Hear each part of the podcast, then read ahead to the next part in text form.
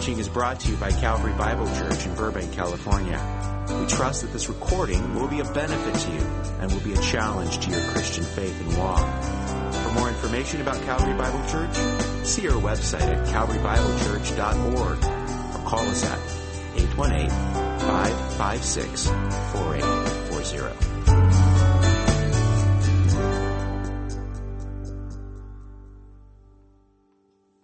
But before we do anything, let's just open up in a word of prayer and ask the Lord to bless our time together. Let's pray. Dear Heavenly Father, we thank you so much just for your goodness to us. We thank you for your loving kindness and the way that you have shown your love to us through your Son, Jesus Christ.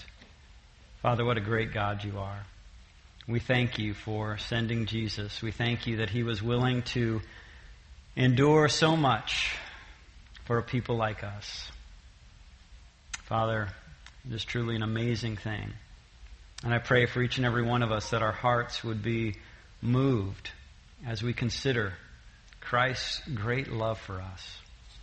Lord, may you just give us hope in the midst of living in a fallen and broken world. Help us to never forget that you are working in the lives of your people. So, Lord, help us to persevere. Give us strength. Help us to fix our eyes on Christ. And help us to live for him. We ask this in his precious name. Amen. Amen. All right, well, this evening I want to talk with you about hope.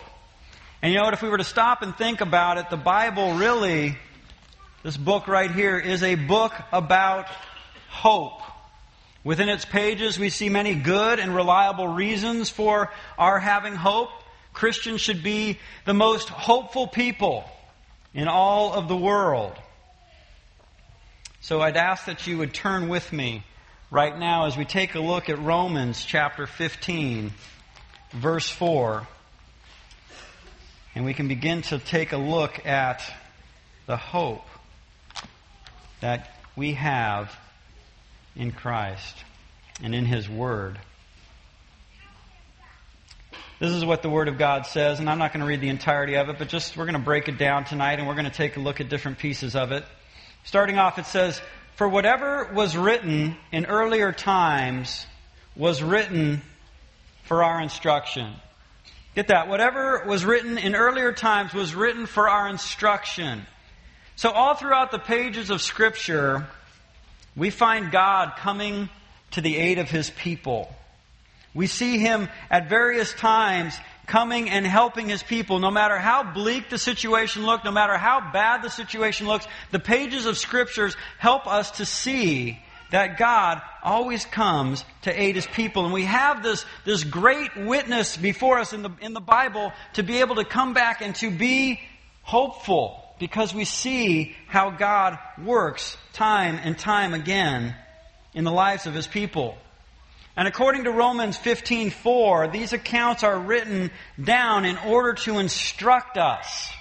We have every account in the Bible so that you and I can be taught something about the power and the grace of God. And it's there. We just need to make sure that we turn there and we look at it.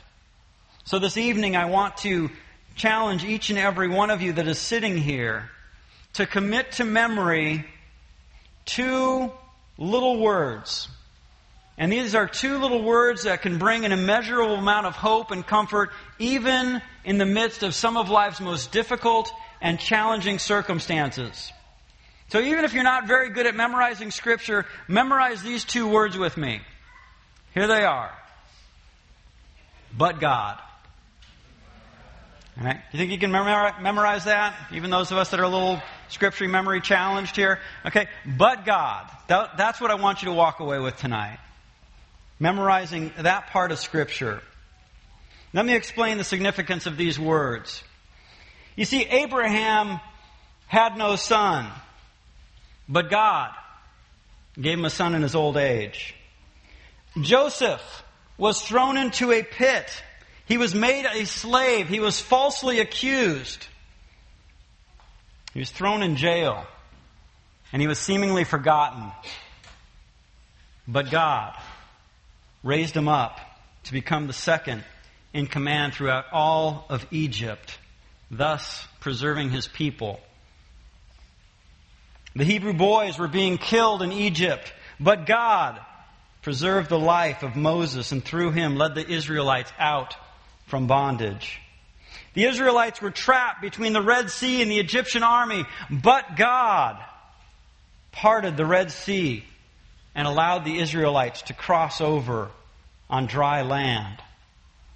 You see, there was no food in the wilderness for God's people, but God provided manna from heaven, quail in vast quantities, and water from a rock.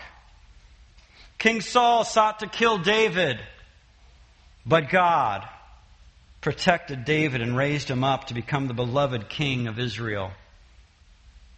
You and I were dead in our trespasses and sins, but God made us alive together with Christ by His grace. You see, in the pages of Scripture, there are times when things look bleak. There are times when the obstacles seem so big, so enormous that there's no way to overcome them. The opposing forces are too strong. They are too beyond us. And yet in these times, those two simple little words need to help us to keep our hope where it belongs. But God. We need to let those two little words take over and make a seemingly impossible situation possible. Because time and time again we see God coming to the aid of His people at a time when everything seems lost, at a time when it all looks hopeless, only to see God rescue and deliver them from the impossible. You see, God's faithfulness to His people is demonstrated through every but God encounter that is seen and recorded in the pages of Scripture. Each of these but God encounters is meant to give us hope in the one who continues to overcome the impossible. So as you and I stand before the various obstacles that come to us in this life, and they will come, brothers and sisters, God's Word is there reminding us of who He is and how nothing is impossible with Him. You see, it's God's Word that is meant to help us to endure whatever difficulty we might be facing, whatever challenge we might find ourselves in.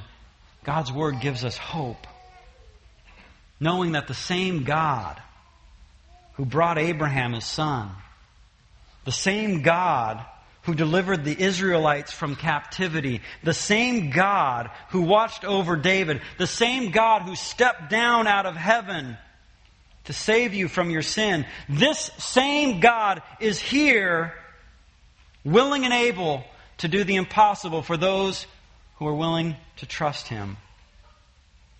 And you know, the Word of God helps us to remember that. It's been given to instruct us. Going back to Romans 15:4, but reading a little farther, it says this: "For whatever was written in earlier times was written for our instruction, so that through perseverance..."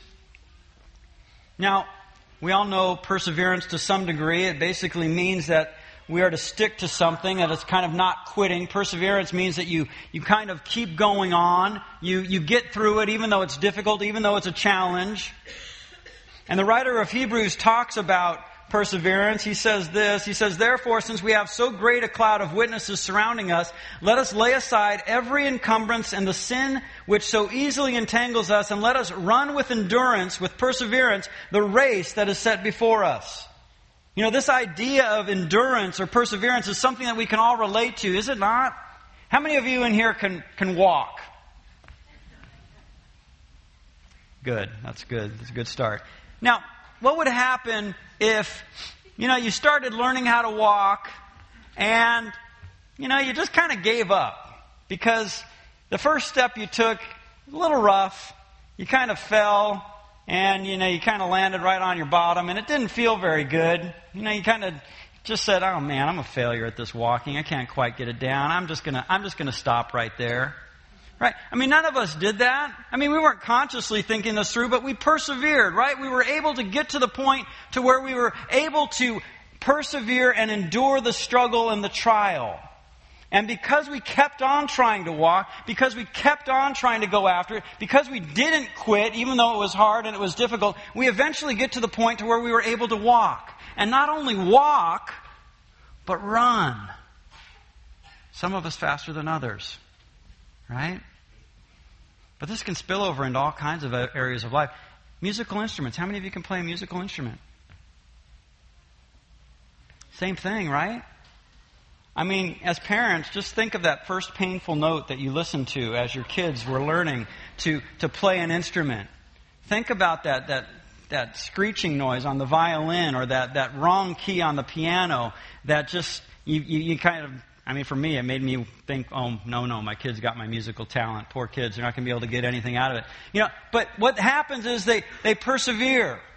They keep going on. They keep working at it. They don't quit. And eventually, what begins to happen? It actually starts to sound like a song. It actually starts to sound somewhat decent. And before long, they are actually playing that instrument. I mean, this can apply to any area in life, can it not?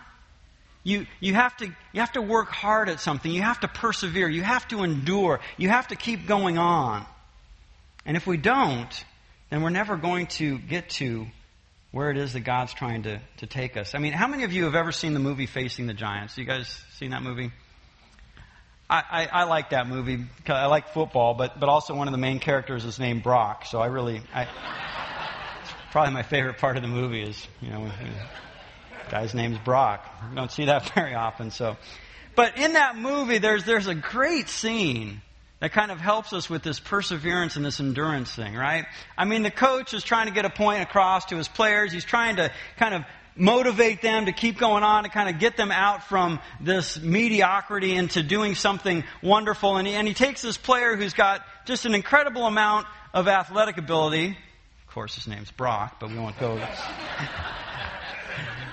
But, he's got all of this ability, but he doesn't push himself. He kind of just takes the easy way out. And finally, the coach wants to do something to challenge him. And so he gets this guy to put a blindfold on and to crawl on his hands and feet without letting his knees touch at all the way to see how far he can get.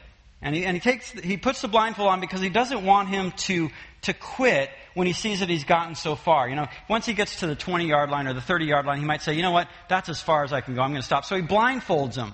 Now, the other challenging part of it is he puts another player on his back, but that's a whole other story. But the whole idea is he's trying to push this guy to go as far as he can, and he wants to block out all of those things that might make him quit. So he puts his blindfold on, and he challenges him to keep on going. And the player starts off, and he's going strong. Pretty soon his arms and his legs, they're just burning. They are just burning, and everything inside of him is saying, quit, just stop. Give up. It's too much for you. It's too great an obstacle. Just go ahead and quit. You've done good enough. Just leave it at that. But the coach is yelling at him, and he keeps pushing him. He's calling to him to go a little further, to not quit. Just a little more. Just a little more. Just a little more. And finally, what happens is the player makes it all the way across the football field.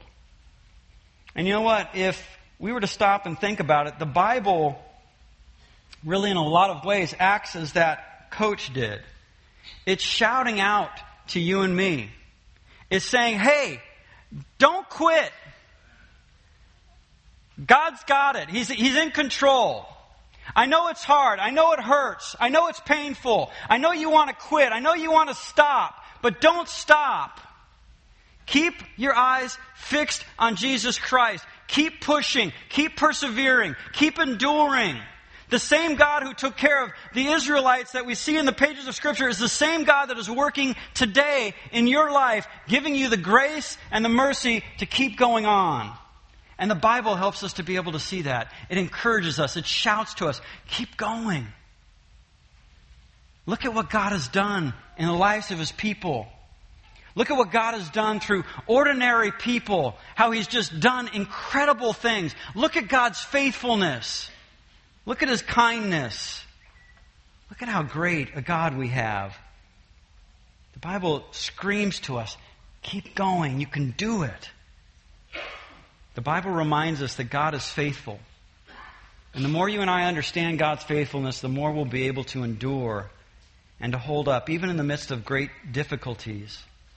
The Bible helps us to look beyond our difficult circumstances. It shows us the impossible things that God has made possible. Things that would not ever happen, but God.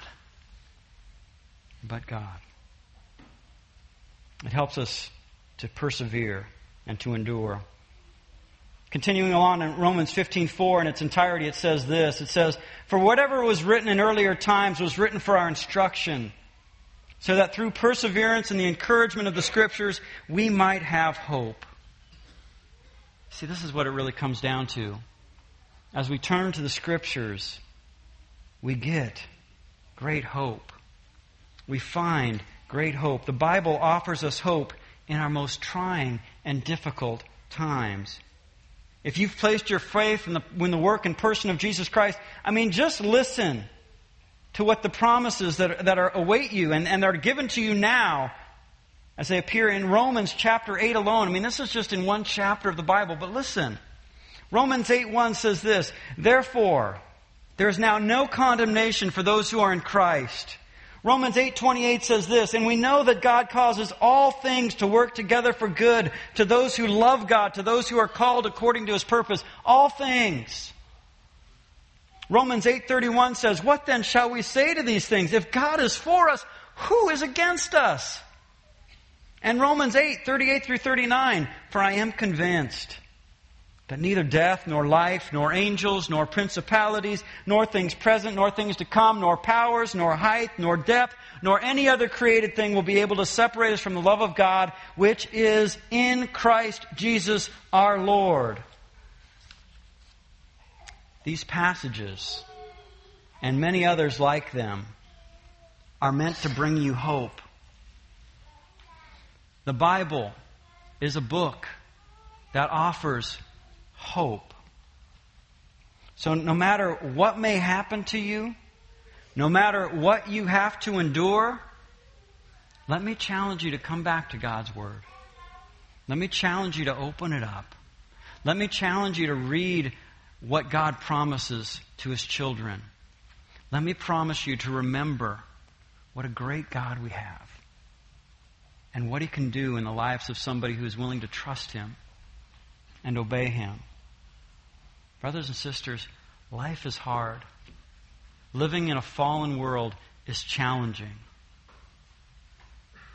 But God is able to bring you past that. God is able to bring you past your circumstances and to give you a future and a hope. He's able to sustain you. He's able to strengthen you. He's able to change you and to make you the person that He's calling you to be. The Bible offers us great hope. You and I need to be a people of great hope. Our church right now is in the midst of a difficult time. Financials, very tough. But God, right? But God can take care of this tomorrow if He wanted to. This is the God we serve. And we don't always know what tomorrow is going to bring. But we do know that there's a good God that will carry us through it. A God that is capable of doing far more than you and I could ever dream or imagine. And He's calling us to trust Him. He's calling us to follow Him. He's calling us to find our hope in the Lord and Savior Jesus Christ. Scripture points us to that. Let's be a people who embrace that.